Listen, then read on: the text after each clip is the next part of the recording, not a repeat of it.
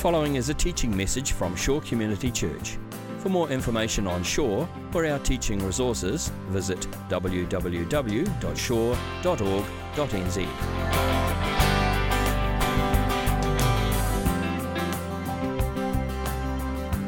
So today, Genesis chapter 50, last chapter of Joseph's journey, last chapter of the book of Genesis, Genesis chapter 50. And uh, for one final time, we will have our scripture reading video with three people across Shore and Summit and Grace City, uh, across the three churches, reading this passage for us, um, some selected verses from Genesis 50. So let's have that video now. When Jacob had finished giving instructions to his sons, he drew his feet up into the bed, breathed his last, and was gathered to his people. Joseph threw himself on his father and wept over him. Then Joseph directed the physicians in his service to embalm his father Israel. So the physicians embalmed him, taking a full forty days, for that was the time required for embalming. And the Egyptians mourned for him seventy days. When the days of mourning had passed, Joseph said to Pharaoh's court, If I have found favor in your eyes, speak to Pharaoh for me. Tell him my father made me swear an oath and said, I am about to die. Bury me in the tomb I, I dug for myself in the land of Canaan. Let me go up and bury my father, then I will return. Pharaoh said, Go up and bury your father as he made you swear to do. When Joseph's brothers saw that their father was dead, what if Joseph holds a grudge against us and pays us back for all the wrongs we did to him? So they sent word to Joseph saying, Your father left these instructions before he died. This is what you are to say to Joseph I ask you to forgive your brothers the sins and the wrongs they committed, and treating you so badly. Now please forgive the sins of the servant of the God of your father. When their message came to him, Joseph wept. His brothers then came and threw themselves down before him. We are your slaves, they said. But Joseph said to them, Don't be afraid. Am I in the place of God? You intended to harm me, but God intended it for good, to accomplish what is now being done, the saving of many lives. So then, don't be afraid. I will provide for you and your children. And he reassured them and spoke kindly to them. Joseph stayed in Egypt along with his father's family. He lived a 110 years and saw the third generation of Ephraim's children. Then Joseph said to his brothers, I'm about to die, but God will surely come to your aid and take you up out of this land to the land he promised on oath to Abraham, Isaac, and Jacob. And Joseph made the Israelites swear an oath and said, God will surely come to your aid. And then you must carry my bones up from this place.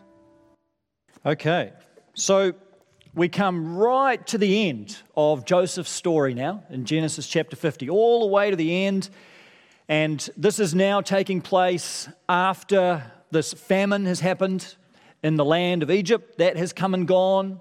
Joseph's overseen that. This is taking place after Jacob's father has, uh, Joseph's father has blessed his 12 sons.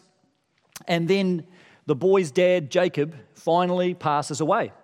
Uh, right at the end of the story here is one of the last things that happens in the book of Genesis. You have the death of Jacob.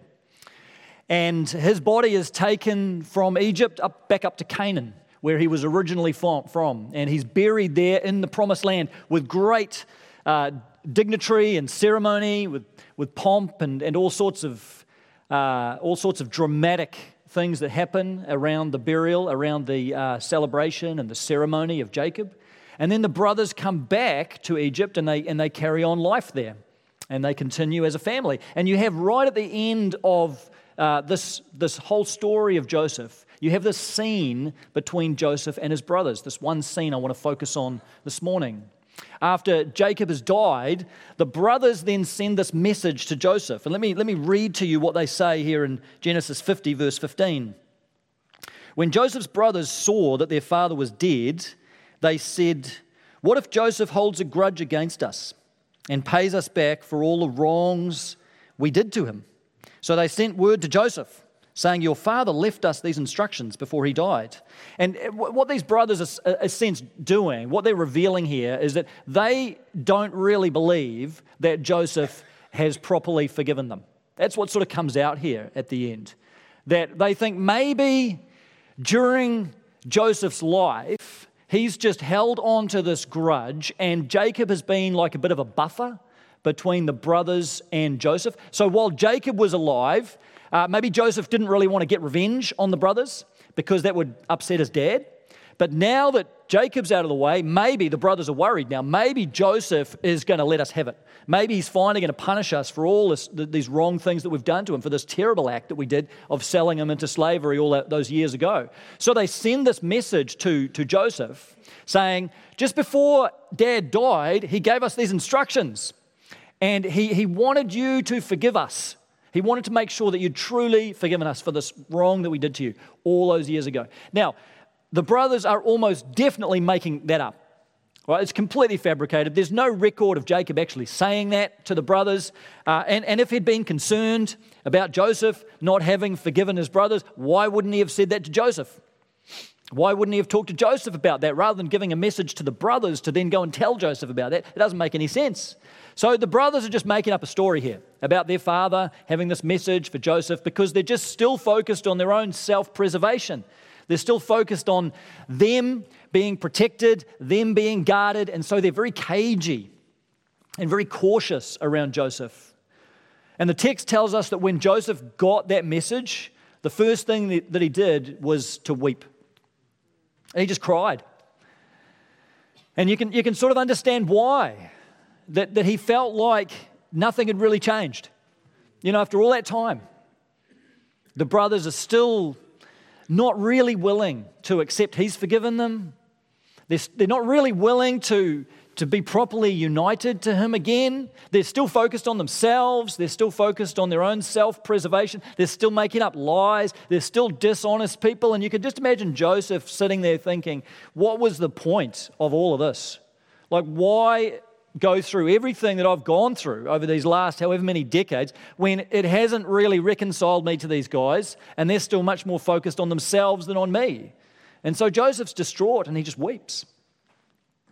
And then the brothers make a personal trip to see Joseph after all of this. They'd first sent the message and then they, they come and see him. In verse 18, his brothers then came and threw themselves down before him. We are your slaves, they said. So they're obviously fearful. They're worried that he's now going to take the opportunity to punish them. And here's what Joseph says, verse 19. But Joseph said to them, Don't be afraid. Am I in the place of God? You intended to harm me but God intended it for good, to accomplish what is now being done, the saving of many lives. So then don't be afraid. I will provide for you and your children. And he reassured them and he spoke kindly to them. So you see what he doesn't do? He doesn't tell them off. He doesn't lecture them. He doesn't get upset at them. He doesn't get grumpy at them. He doesn't get angry at them. What he does is he gives his brothers a new way of seeing the story.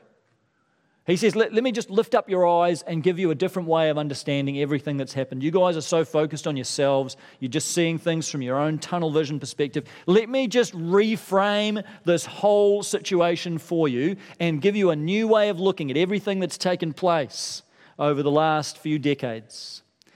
And so Joseph just paints this picture of what God has been doing all along. And he gives us, it's like getting a new lens to look at the whole story. Like, from this vantage point of this passage, this provides a perspective for us to look back over all these chapters that we've covered and see the story maybe in a way we hadn't seen it before. We've been journeying through with Joseph and with the other brothers, but now we've got this perspective that we can look back and we can maybe see something in the story that we hadn't quite seen as clearly before. And it all revolves around what Joseph says in verse 20. This, this is the key verse, and it's a well known verse. A lot of people quote this verse. But let's just unpack this a little bit. You intended to harm me, but God intended it for good. Now, a couple of key words in there. First of all, the word intended.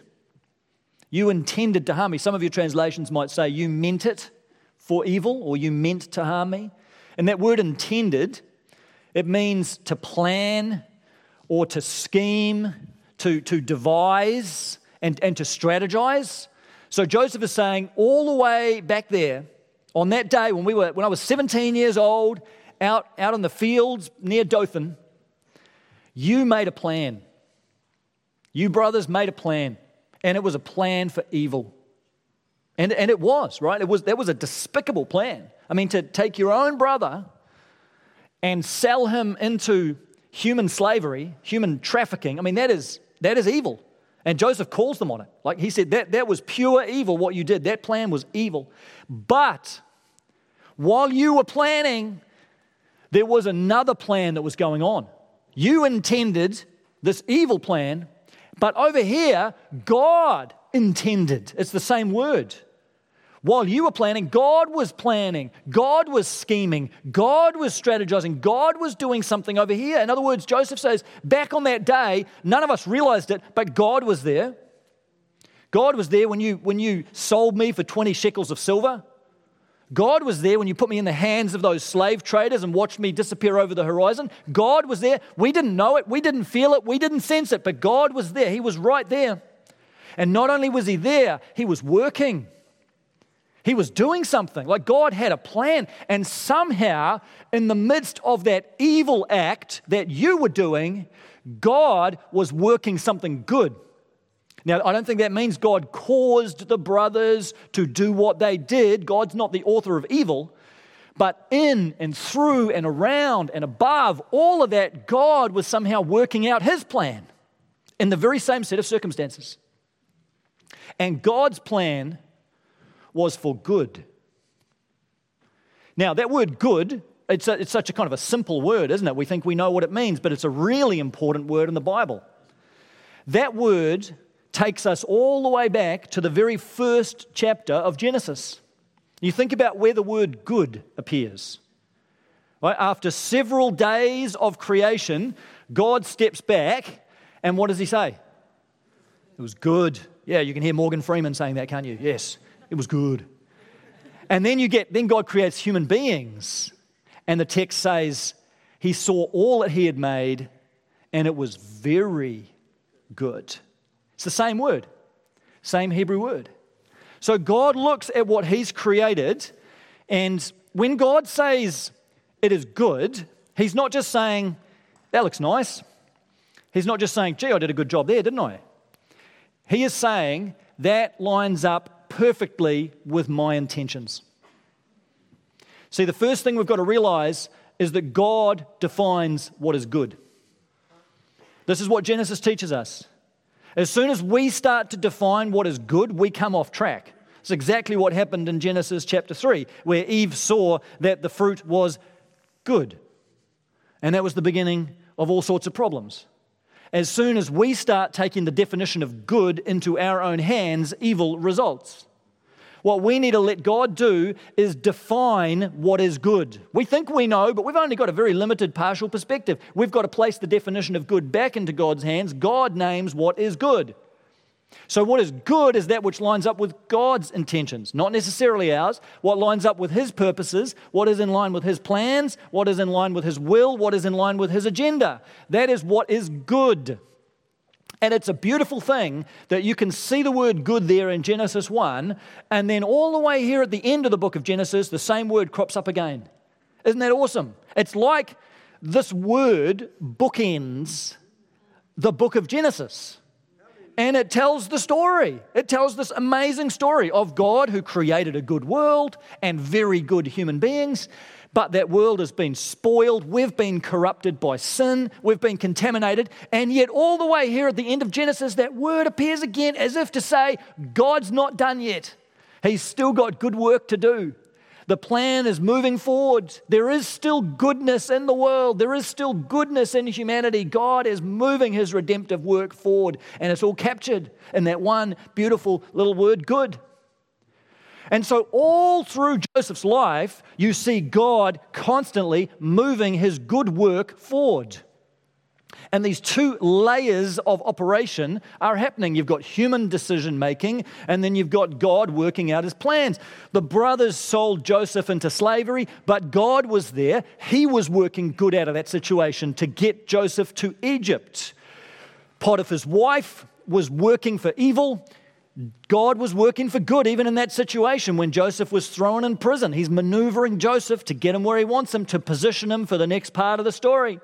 And then Pharaoh's got his decisions to make, elevating and promoting Joseph. And in that situation, God is there and he's orchestrating it and he's working for good. And then Joseph's overseeing the food distribution of Egypt and God's in amongst that. He's working for good all the time. There's human decision making that's going on, but then above that, there's God's plans and purposes being worked out. God's moving the chess pieces around the board just exactly as he wants to move them. And one of the main things God is doing through the story, God's good purposes, is to save his covenant family. He's working through this family that goes back to Abraham and then Isaac and then Jacob and down and down and down. And he's concerned to protect that family because that's the family of promise, that's the family of blessing. And God wants to preserve them and protect them from the famine even though he caused the famine, but even so, God still wants to preserve them through it. He, he wants to bring them to Egypt so that they can survive and they can flourish and they can thrive, and the blessing can continue being passed on from generation to generation to generation. God is very focused here on his family of blessing, not just on the individual person of Joseph. Joseph's the means to get that done, but God is about this redemptive work that's being passed down through Abraham's family. So God's purposes are way bigger than what Joseph would have experienced even in his own life. God had plans and purposes that none of these brothers could see, but he's working it out methodically through this story in his way and in his good time. Now, you get to the end of the book of Genesis, and God's good plan's not over yet, is it? Because God now has his family right where he wants them in Egypt, and that sets the scene for the next stage of the biblical story, which is the Exodus. You keep reading, you get to the book of Exodus, and God's good work, his good plans just keep on rolling forward. God eventually brings his people out of Egypt. He took them into Egypt as a family. He brings them out as a still a family, but a people of millions now. And under the hand of Moses, God does a good work. He parts the Red Sea, he brings his people out, and eventually he settles them in the promised land. He's still working for good. And God enters into covenant with Israel and he journeys with them through all the ups and downs of the Old Testament. And God's doing his good work. He's planning for good, he's intending for good, he's working through every circumstance for good. And then you get all the way down to the New Testament. And finally, you have Jesus of Nazareth who steps onto the scene, and Jesus is the pinnacle of God's good work. You know, all the way back in Genesis, where Joseph's talking about God meant it for good, the ultimate good that story points toward is Jesus. That's a big part of the reason the story of Joseph is in your Bible, is to witness ultimately to the Messiah who is coming. There's all sorts of parallels between the life of Joseph and the life of Jesus as you look at them. And you think about it. Just as Joseph was hated by his brothers, Jesus was hated and despised by many people. Joseph was sold for 20 pieces of silver. Jesus was sold for 30 pieces of silver. That's inflation for you. you know? And then jo- Joseph is given over into the hands of wicked people. Jesus is handed over to the evil intentions of people. And yet, you have this uh, awesome verse in the book of Acts, which talks again about these two layers operating in the life of Jesus. It says, This man, it's Jesus, was handed over to you by God's deliberate plan and foreknowledge. And you, with the help of wicked men, put him to death by nailing him to a cross. Can you see both layers operating? Human decision making, right? Pilate had his decisions to make, the Jewish leaders had their decisions to make, the crowd had their decisions to make. But above all of that, here is God's foreordained plan taking place. God knew exactly what he was doing. And ultimately, it was his will for Jesus to go to the cross because of the redemption that would occur. And then the story carries on. Just as Joseph is raised up and exalted to this place of power and prominence, Jesus is raised up, isn't he? On the third day, literally. And first from death to life, and then from earth to heaven. And he's ascended, placed at the right hand of the Father, and receives the name Lord, given all authority over heaven and earth. Jesus is raised up. So the story of Joseph mirrors beautifully the story of Jesus. You have the humiliation and the exaltation. And with Jesus, you have this humiliation and you have this exaltation. They just parallel each other in such a perfect way that Joseph's story points us towards Jesus' story. And Jesus' story shows us the ultimate demonstration of God working for good, ultimately for our good, for our redemption, and for our salvation, right? Even since then, God's good work is carrying on. God didn't stop the good work on the day Jesus was raised from the dead either, did he? It carries on. It's carried on for the last 2,000 years. Paul writes about this in Romans chapter 8. He says, if I can find it, verse 28 And we know that in all things God works for the good of those who love him, who have been called according to his purpose. There's that word again good. All the way over in the New Testament now. And you, you just wonder whether when Paul wrote that verse, he might have been thinking back to Joseph's story. I mean, we don't know. But it's so similar, isn't it? To to the words Joseph said to his brothers, You meant it for evil, God meant it for good. And then Paul in the New Testament is writing, In all things, God's still working for the good of those who love him. In other words, in every generation, including ours, God is still working in our lives and in our circumstances and in our situations for good, including your life and my life including right here in our church community, in our families, and our circumstances. God is at working for good. Do you believe that? He is. And notice that Paul says, in all things. All things. I'm not sure we believe that part. You know, like we believe, yeah, in some things I can see God working. In, in special things, He is working. In obvious things, in extraordinary things, in spiritual things, in churchy things, in Christian things, maybe noticeable things, maybe positive and happy things, but all things. And Paul's saying, yes, all things. In every situation of your life, God is working.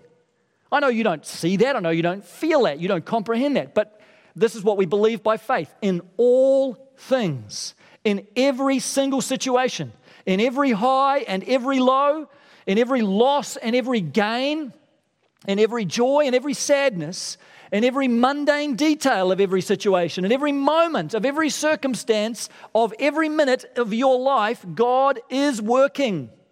You're not going to see what He's doing, but He is working, and He is working for good always. Now, we've got to come back again and be careful that we know what we mean by good. Let's just clarify that because sometimes Christians hold this verse up, wave it around. Yes, God works all things for good. And what they mean is good equals happily ever after. All right? Good equals my circumstances are going to work out perfectly. I think that's sometimes what we think good means. Good means every negative becomes a positive. Good means every negative situation is totally reversed. My circumstances completely work themselves out. Everything's restored to me, and uh, things work out happily in the end. Well, let's come back again and understand God defines good, right? Don't snatch that definition out of his hands. Stop trying to define good. Let God define good. We tend to have a very shallow view of what good is all about. And we'll define it typically in very selfish ways or very shallow ways or very short term ways. You've got to leave the definition of good to God and believe that He is working in your life in every season, but He's working for good in ways that you may never comprehend. But it's good according to His plans, it's good according to His intentions, it's good according to His purposes, which may or may not line up with your purposes but it's good in God's definition, and you've just got to release the definition of good to Him. I think sometimes what God is doing, the good work God is doing, is not the good of changing our circumstances, it's the good of changing us in our circumstances. You know, like we want things to be fixed. We want problems to be solved. And I think a lot of the work that God is doing when He's planning and intending in your life is He's changing you. And he's saying, I'm not going to fix all the externals, I'm going to change you in the midst of your situation. I think of a woman in our church, Rose. You heard her story earlier in the year on video, and she's come through a really tough separation. Separated from her husband four years ago after they'd been married for 12 years. Got two young boys, and it's been a grueling time for her, a time when she's experienced incredible pain, not only the external separation, but the internal sense of rejection and loss and grief that that's brought to her. And she sensed in some of the darkest of those times, God making some very significant promises to her. Promises that He would step in and take that role of the husband in her life, that He would be her protector, that He would be her provider. And she has come to know what that intimate father daughter relationship between her and God truly looks like and feels like. And God has taught her what her true identity is that he gets to name who she is, not anyone else, and he tells her who she is, not anyone else. He has shown her how loved she is in his eyes, and he's placed strategic friendships in her life along the way. And she talks about God has brought her to a point where she's able to surrender her heart fully to God and just place her life before him. This is a work that God has done in some of the most agonizing situations that you can imagine. And it's not that Rose's situation has all worked out. It's not sort of a happily ever after story. She's still got the challenge of being a single mum. It's, it's not easy. But you can see a mile away that God has done good work in Rose's life. Right? It's not all changing the external circumstances, but it's been good work in her life. It's been shaping her heart. It's been teaching her what trust really looks like.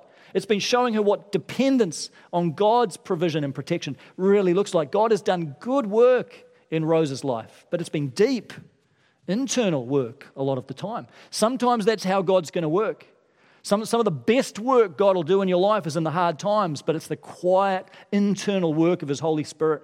We want everything around us to change, and maybe God is saying to you today, the good that I'm doing is in the depth of your heart. I'm going to teach you what it means to be a son and a daughter of the Most High God. Maybe that's the good. Sometimes the good is good that flows out from our life into the life of other people. See, we typically want the good to be about us, right? It's like, God, the cir- circumstances have happened. Now, where's the good for me? How's this working out for me? But think about Joseph's life. You know, the next part of that verse, he says, You meant it for evil, but God intended it for good to accomplish what is now taking place the saving of many lives. So, what's that story about? Well, Joseph's family was saved through him.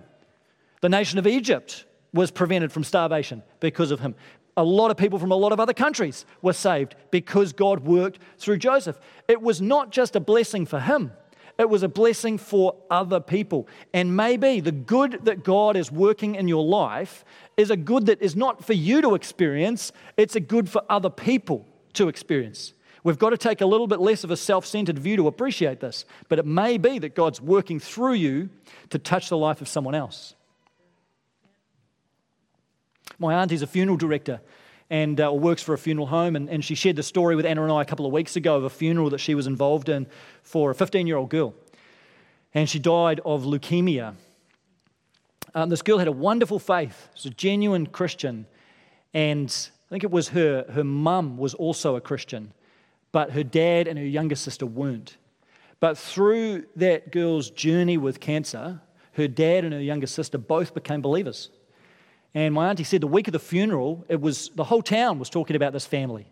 And, and their Christian testimony was just being known and it was being shared and it, and it opened up other faith conversations. And she said you could, you could see the way that God was working for good in this situation. Now, again, let me say, I don't believe that God caused that girl's cancer, but you better believe He was working in that situation to bring good through her life and even through her death to win other family members to Jesus and to witness to his goodness in the midst of that town. God's used that situation for good, even in the sadness, even in the tragedy of what is happening.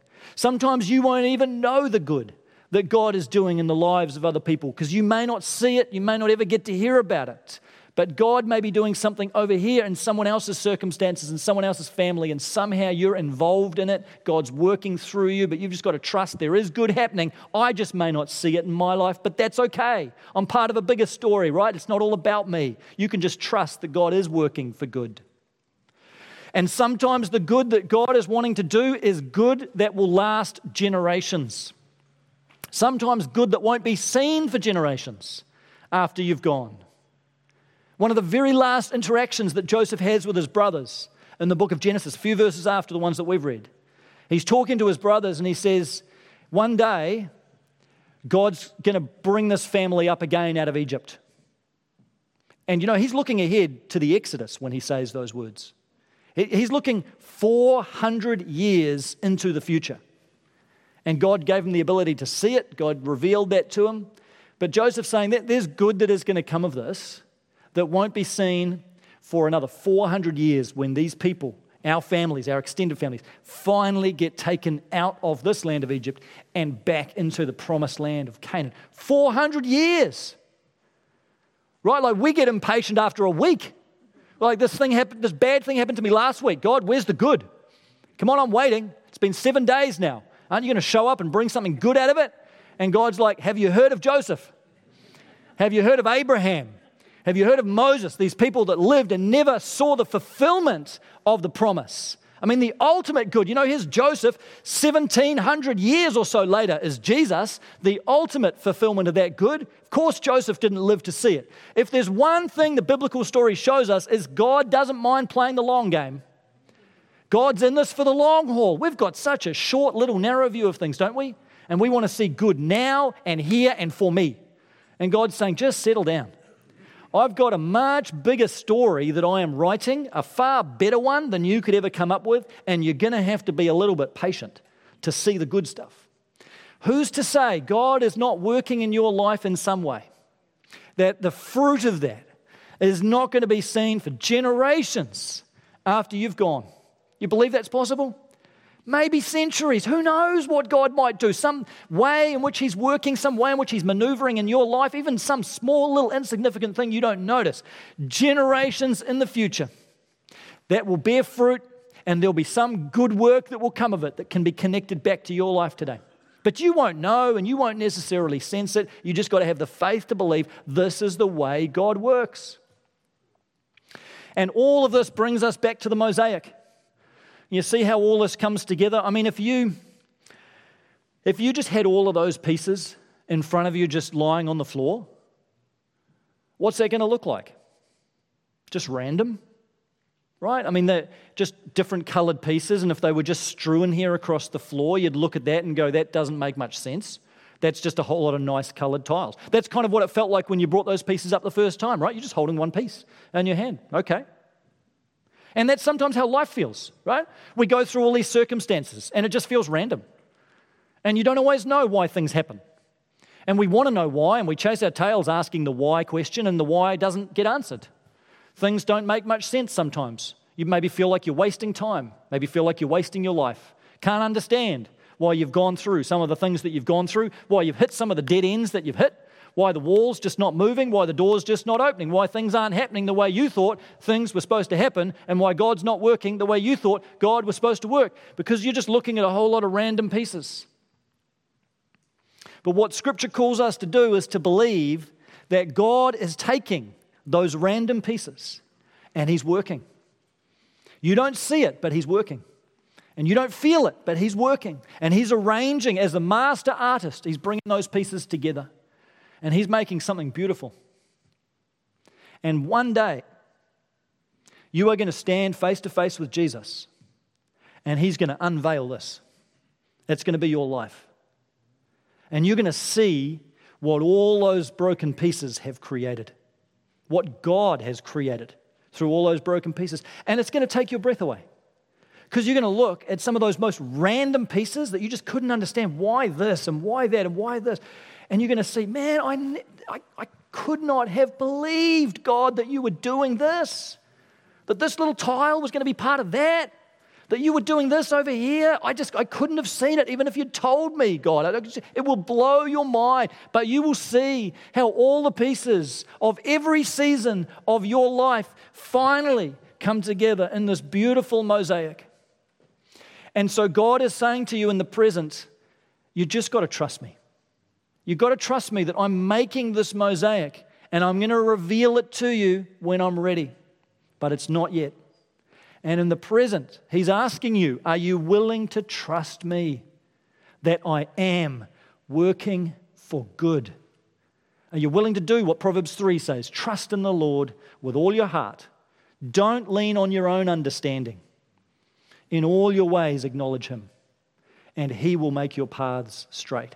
That's the kind of faith we need to have if we're going to believe that God is the one in charge of the mosaic, and God is the one who gets to define good. It should lead us to a place of deep trust and deep rest in the sovereign, loving, providential care of God who holds the whole story together. Let me finish with the words of an old hymn written by a guy called William Cowper. He struggled with depression and despair for many years. But as a follower of Jesus, he found a way to put that into words and see the hand of God in the midst of some pretty bleak circumstances. Think about these words as we close. God moves in a mysterious way, his wonders to perform. He plants his footsteps in the sea and rides upon the storm. Deep in unfathomable minds of never failing skill, he treasures up his bright designs and works his sovereign will. Judge not the Lord by feeble sense, but trust him for his grace.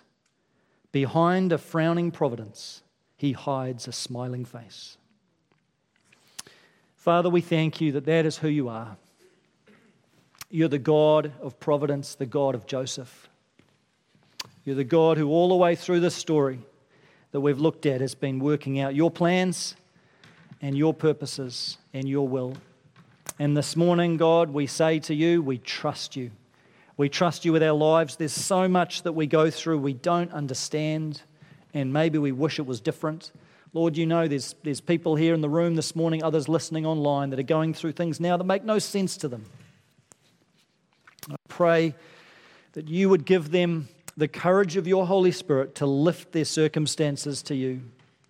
Lift the hurts and the grief and the heartache and the brokenness, as well as all the good gifts. Lord, lift them all to you and say, God, we just trust you. We don't see the mosaic.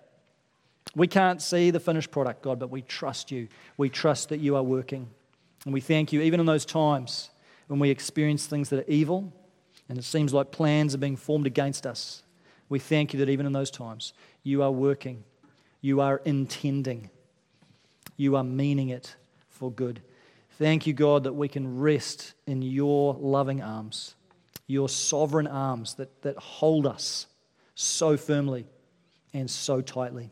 We love you, Lord, and we just say again, we are yours.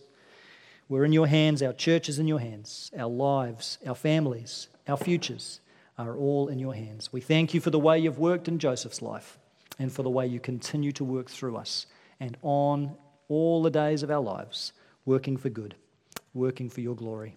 We thank you, Lord. We love you. It's in Jesus' name we pray. Amen. This has been a teaching message from Shore Community Church. For more of our teaching resources, or to donate to our teaching resource ministry, or for more information on Shore Community Church, visit www.shore.org.nz. Alternatively, you can email office at shore.org.nz or phone 09 415 0455. Thank you for listening.